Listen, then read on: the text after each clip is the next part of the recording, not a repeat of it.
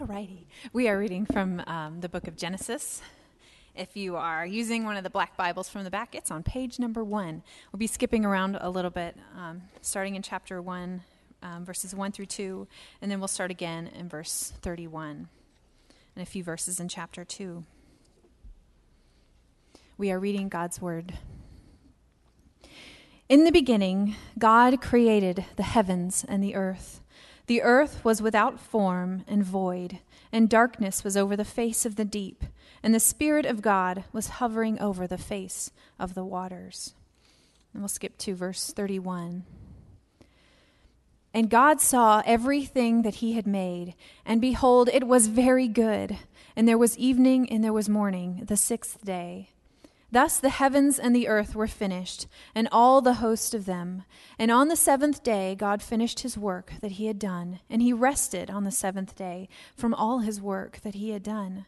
So God blessed the seventh day and made it holy, because on it God rested from all his work that he had done in creation. Thank you. You may have a seat.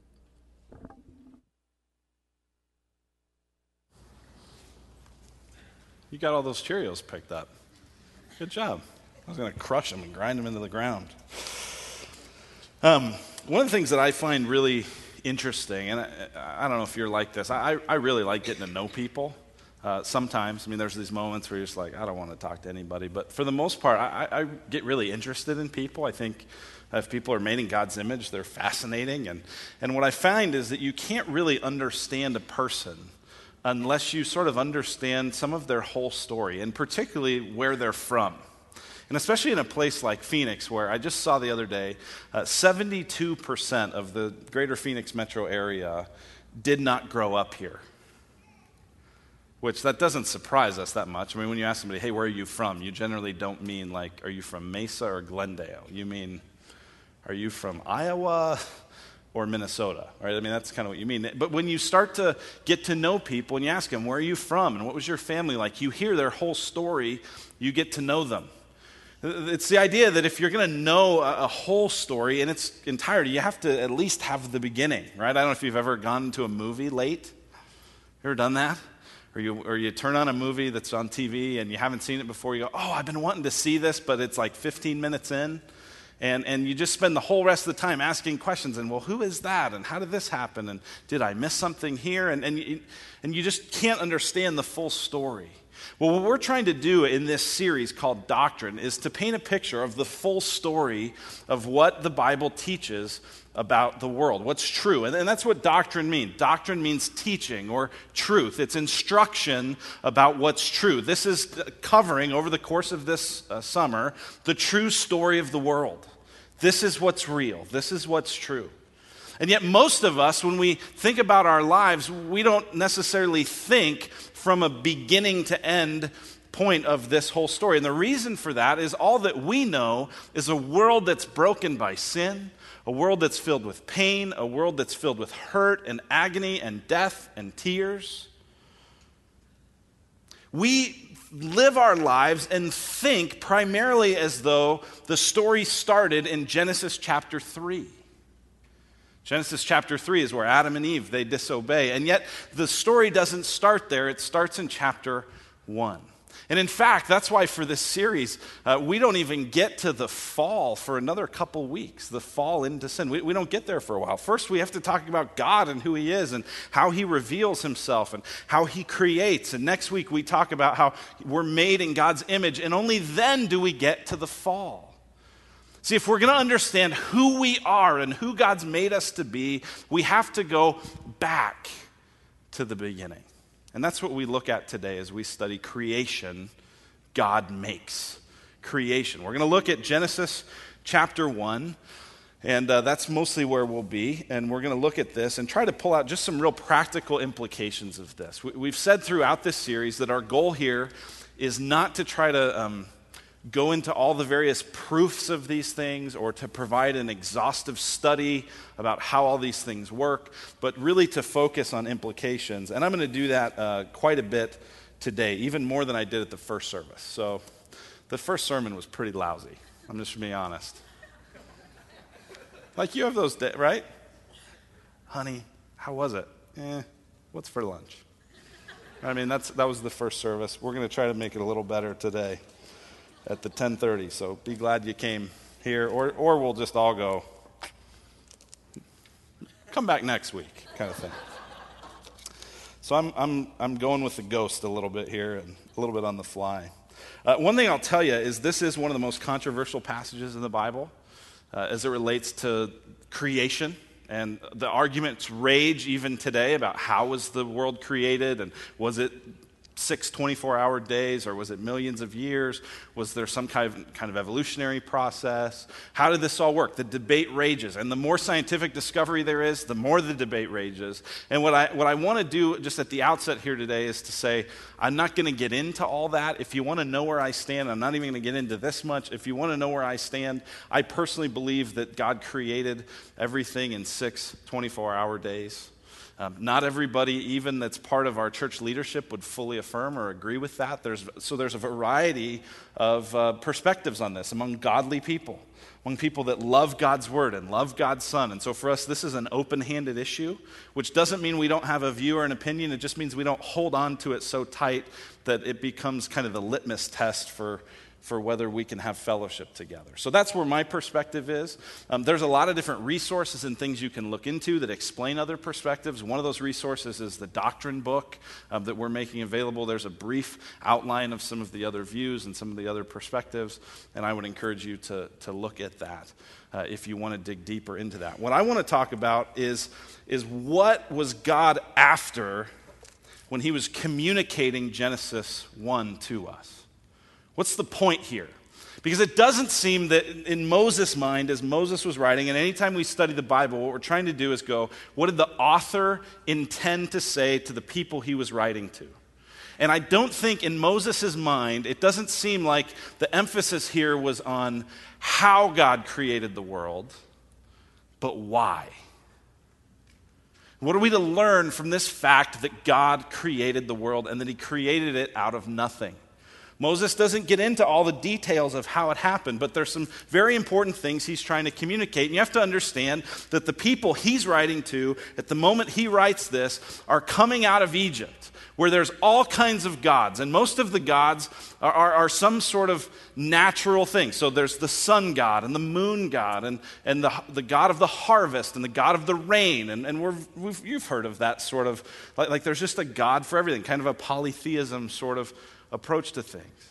And they're going into a land in Canaan that has the same kind of approach. And so, what, what Moses is trying to communicate to these people is listen, all these other gods that all these other people are worshiping, there's one God, and he made all the things that are represented in all those other gods that people are falsely worshiping.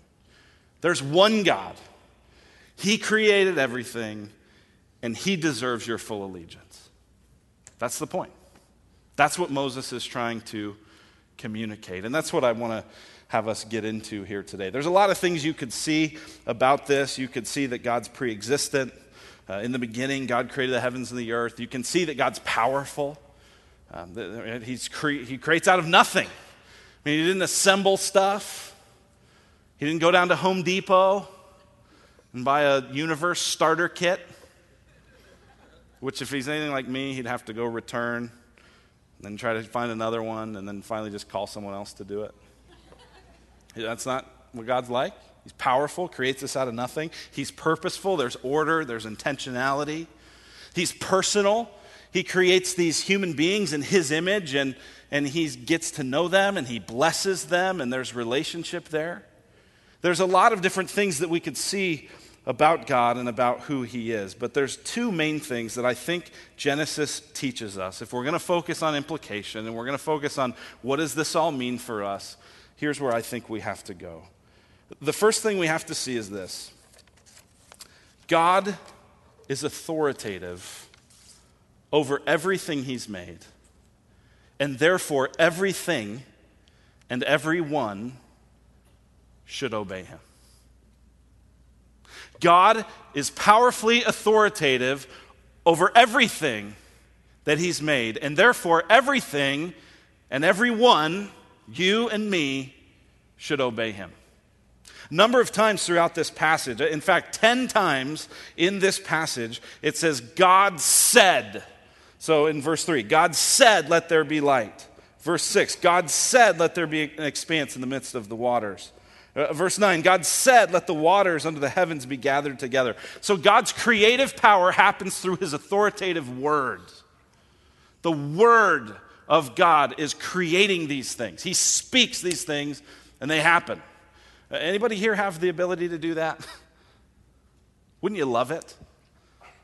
I, I got this kind of 24 hour, I don't know what it was, I, I, some kind of, I don't know, flu or I don't know what. I, I didn't get congested, my throat didn't hurt, but my whole body was just racked with aches and fever. And I was sitting the other day waiting for a ride home because my car was getting the AC worked on. And, and I'm waiting for a ride, and I'm outside Chick fil A in, you know, at like one in the afternoon in a hooded sweatshirt shaking. Right? I mean, you, you've ever felt like that? And at that moment, you're just going like, if I could just say the word, right? I mean, at that moment, I was just saying like, please get here soon. Please get here soon. Please come pick me up soon. But if I could have just said the word and been better, like, wow, I mean, that, that, would have been great. And there's all kinds of times in our lives, that's a kind of a silly example, where if you could just make something happen with your words, you would, you would do it. I was talking with our daughters about this today, and one of them, I said, if you could just create anything with just a word, what would it be? And one said, stuffed French toast. not bad. A little shallow, but not bad. But none of us have that authority. None of us have that ability. But God does. God said, it says 10 times, and, then oftentimes it's followed by the phrase, and it was so, and it was so. In the end of verse 7, it says, and it was so. And in verse 9, and it was so. And in verse 15, and it was so. And in verse 24, and it was so. I mean, so God said, Let this happen, and it was so. Everything we have to see obeyed God, obeyed his powerful word. And God always creates through his word. The scripture in John 1 tells us that the Word of God, this eternally existent Word that was God and was with God and that created all things, is in fact Jesus Christ. So, God the Father creating with God the Son His Word. Let it be, and it was so. And yet, there's all kinds of things that God says to humanity. All these things that God says to me, all these things that God says to you do this. This is best for you. Here's what I expect. And it's not so. There's a disgusting irony when you read these first few chapters of Genesis. God tells the light, Let there be light. It is. He commands the, the earth, and he commands the dry land, and he commands the animals, and he commands the planets. And then in chapter 3, he commands the people, Not so much. I know we're skipping ahead a couple of weeks. But if we want to talk practical of what's the implication that God created everything, here's the implication God has full authority over every part of your life. There's not a single part of your life and mine that God doesn't have the right to say, that's mine. He created you, He created this world. And so he deserves all of our allegiance, all of our obedience, all of our surrender. He deserves that. And yet, so often, we don't give it to him, do we? Now, listen, to be sure, we're always obeying somebody or something. Jesus said, No one can serve two masters. You love one and hate the other. You're always a servant, you're never the master. And there's always some voice communicating to you what matters and what you should do and what's important. Maybe it's the voice of a family member heaping some kind of expectations on you. And you go, you know what, God, I'll get to you later. I got to please this person. Maybe it's the voice of a never satisfied consumer culture. You've got to have more, you'll never be happy and you go, God, I, I know your word says this, but I'm going to listen to this voice now. Maybe it's just the voices in your own heart of these idols, these little gods that don't deserve to have the authority to speak into your life, but you've given it to them. And they're telling you no matter what, pursue your comfort. No matter what, pursue security. No matter what, be in control. You know best. And you obey those voices.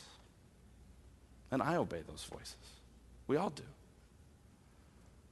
And yet, just because we all struggle with it, doesn't mean it's right.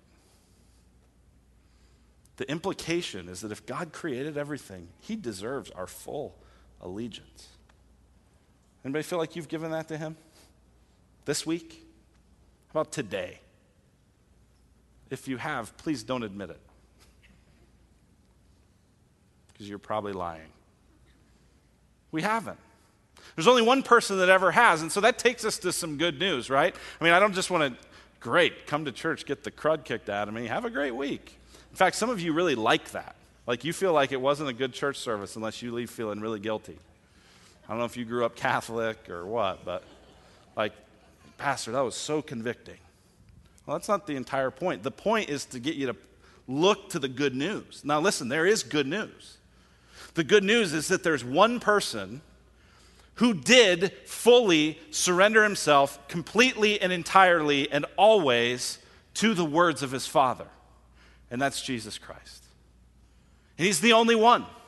This was what drove Jesus. This is what fueled Jesus. In fact, in John chapter 4, Jesus says this incredible statement. He says, verse 34, My food, said Jesus, is to do the will of him who sent me and to finish his work. Now, that strikes home for me because I like food. Food is great. I mean, there's a reason a daughter of mine would say, stuffed French toast is what I want. We like food in our house. And there's something about food, isn't there, that like when you don't have it, when you're hungry for it, it's just like you just want it so bad and, and, it, and it makes you grouchy if you don't. And, and then if it's like not good food, I mean, we're so spoiled. like, this was a little overcooked and I don't really, you know, like that's a total like first world problem. Um, but, but, but there's this sense in which food satisfies and it fuels and it nourishes and you crave it and you desire it. And here's what Jesus says My food, the thing that just fuels me, the thing that strengthens me, the things that brings me joy more than anything, it's to do the will of Him who sent me. My fuel, my food is to obey my Father. Aren't you glad Jesus was like that? We're not. We ought to be, but we're not. Jesus says the same exact kind of thing later in John chapter 6, verse 38. He says, For I've come down from heaven not to do my will, but to do the will of him who sent me. He says in John 14, 31, The world must learn that I love the Father and that I do exactly what my Father has commanded me. Listen, this is good news. Jesus has obeyed perfectly in your place. And again, the point of coming to church is not to just get in here and go, now God says you ought to obey, get out there and obey. Because we could like reconvene in a couple hours and then share all the stories about how we lost our temper and we got impatient and we lusted, we were greedy and we were envious and we were bitter and I mean, we, right? So our only hope is to look to Jesus who the scripture calls a savior. And when we think of Savior, we typically only think of that being the idea that Jesus died to forgive us of our sins. And to be sure, Jesus did that. When Jesus went to the cross, all of our sin was placed on him. As the innocent one, he died the death that we deserve to die. But, but here's the other part of the story, and it gets often forgotten even by those who say they're followers of Jesus, is all of our sin was placed on him, but all of his obedience was placed on us. There's a great exchange. See, God doesn't just wipe the slate clean and say, get to work. No, He credits Jesus' righteousness to you. You get it on your account. And then he transforms your heart in such a way that you want to obey him, that you desire to do him, that increasingly the desire of your heart, the food for your soul, is to obey him. And so when you find yourself in a place today where you go, okay, here's an area of, of my life where I'm not listening to God's voice, I'm listening to the culture's voice, or I'm listening to a, a parent's voice, or I'm listening to a boss's voice, or I'm listening to the own idolatrous voice in my own heart. The answer is look again, or for the first time, look to Jesus. Place your trust in Him. Go to Him and say, Lord Jesus, only you have lived perfectly obedient to the authoritative commands of the Father. I'm going to place my hope and my trust in you. That's where you have to go. That's our only hope. But isn't that good news? That you don't stand before the Lord just on the basis of your own works and what you haven't done, but you could go before God confident and bold and joyful, accepted in Him because what Jesus has done. Wanting to obey, obeying not because you have to, but because you get to. Obeying not to be accepted, but because you already are. That's what this is about. God's authoritative over everything He's made. We should submit and obey Him. And we can do it only through Jesus. Then here's the second thing that this whole thing tells us. And this just flows right out of the first is that God loves and cares for his creation. He says in verse 26, Then God said, Let us make man in our image, after our likeness. There's a similarity between God and his human creatures. And only humans are called the image of God. We'll talk about this more next week. Verse 27 So God created man in his own image. In the image of God, he created him. Male and female, he created them. And God blessed them. And God said to them, Be fruitful and multiply and fill the earth and subdue it and have dominion over the fish of the sea and over the birds of the heaven and over every living thing that moves on the earth. And God said, Behold, I have given you every plant yielding seed that is on the face of all the earth and every tree with the seed in its, seed its fruit. You shall have them for food. This is what God's doing. God is creating them, He's giving them His own likeness. And then he's saying, The world is your playground. Go fill it. Go subdue it. Go represent me. Go have a ball. And by chapter 3, they've turned their backs on it. But God is personal. God wants to know the people he's created. And because of our sin, one of the things we'll see in chapter 3 when we study the fall is that our sin alienates us from God, it pushes us away from Him. And only in Jesus Christ are we allowed back in to have access to Him. Because of Jesus' perfect obedience, God doesn't have to crush him again, but instead he's crushed him on the basis of our sin, and we have his righteousness, and now we are welcomed into his family. We are his friends, he says. Here's what he says in John chapter 15. He says, This is my commandment. You love one another as I have loved you. Greater love has no one than this, that someone lay down his life for his friends. That's what Jesus is doing. He's laying his life down for friends, people he loves, people he cares about. It's not some distant thing. This is friendship, is the language Jesus uses. He says, You are my friends if you do what I command you.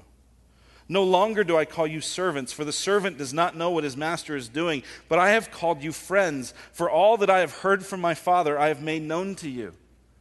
Jesus is offering in the gospel friendship so that the alienation that we feel from God because of our lack of obedience to him can be restored so that we can have reconciliation with God.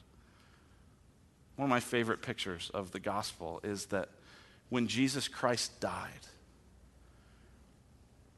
there was a curtain in the temple that was torn in two. And that curtain separated the holy place in the temple from the most holy place.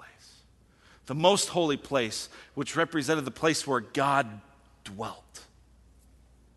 Only the high priest could go there, and only once a year.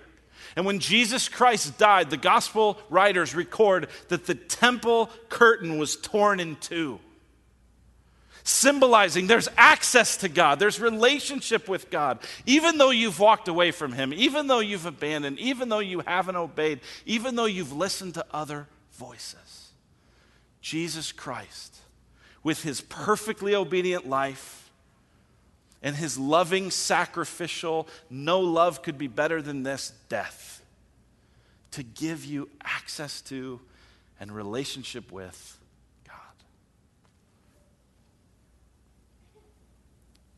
Even creation, with God's authoritative words and God's personal care, communicates to us our need for Jesus. Listen, no matter how hard you just try to be better, no matter how hard you go, I'm going to buckle up and try to do it, you, you, won't be. You need God to change your desires. And the only thing that will change your desires so that your food becomes to obey Him is if your heart is melted by Jesus and what He's done. So I want to pray now. Let's go to the Lord and let's seek Him. Let's pray. Father, uh, thank you for your word. Thank you for how it shapes and renews us. And Lord, we, uh, we look now to Jesus. God, all of us, as we pause and reflect in any way, we, we realize the guilt of our disobedience, the guilt of our living for ourselves and our pride and our foolishness. And God, we, uh, we need forgiveness. We don't just need to be forgiven of sin, we need to be credited with righteousness. And we're, we receive that gift in Jesus. And so, Jesus, we come to you today and we, we delight and we rejoice in the fact that you have given us your righteousness. You have died in our place and you've given us access to your Father. Father, a lot of us would give lip service to that idea that, yes, we got to know you personally, and this isn't about religion, it's about relationship. And yet, Father, so many of us, as you know, function as if we believe it's religion. We believe that if we obey, we'll be accepted. We, we ignore the gospel that tells us that we're accepted in Christ, and therefore we obey. And so, Father, reorient our hearts even this moment Allow us to repent even of the good things that we do for wrong reasons. Draw us to your Son. Make him the hero of our lives every moment as we look to him. And we pray in his name. Amen. Amen. Well, we're going to respond now. Uh, we're going to respond a couple of different ways. Um, one is by singing, just singing out and celebrating the greatness and the goodness of God. I'd invite you to join in as, as much as you can. We are a people of the gospel, a people of good news, which means there's much to celebrate and rejoice in. So please join us in singing. Also, grab the white connection card that you filled out earlier and uh, maybe finish filling that out if you haven't yet. If you would, on the back, we would love to pray for you. And on the back, you can write some prayer requests, that, anything that you'd like us to know about, we can be praying. And then just drop those uh, cards on these, uh, in the baskets on the communion tables or in the uh, mailboxes in the back. You can respond that way.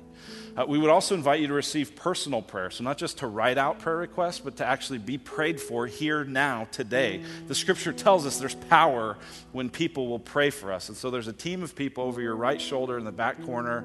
Um, they've been trained, they have a heart for this, they love to care for people through prayer. And so, they would love to pray for you. Please go back there at any point, the rest of the gathering, and, and let them pray for you. Um, we also want to respond through communion the Lord's Supper. Um, Jesus has given us these very vibrant and important symbols of his love for us. The bread, which represents his body. We should hunger for him like we hunger for bread. And, and the cup representing his blood that he gave to forgive us, that he poured out on the cross to cleanse us of our sin. And so we eat and drink those not because there's any inherent value in the bread or in the cup, but because they point us to and remind us of and give us a taste in our mouth of the sweetness of what it is to know Jesus. And so if you're a follower of Christ, we invite you to celebrate communion here with us this morning. Uh, we, we, now that we have our own facility, we have an opportunity to do communion a variety of ways. And so last week we passed it.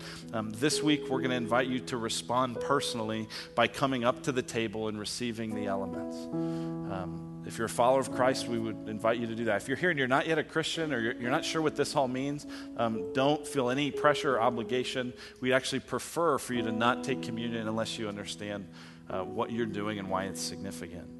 Um, but for those of you who want to celebrate it, we would love for you to do so. And so, we would ask you to do is just um, come up to the table through kind of the middle aisles, go up, and then go back kind of around the outside edges. You can go in the hallways, you can sit at your uh, chair. If there's somewhere else you want to move and you want to pray uh, by yourself or with somebody or with a family member or a friend or someone in your community, we would love for you to do that um, and just take communion on your own.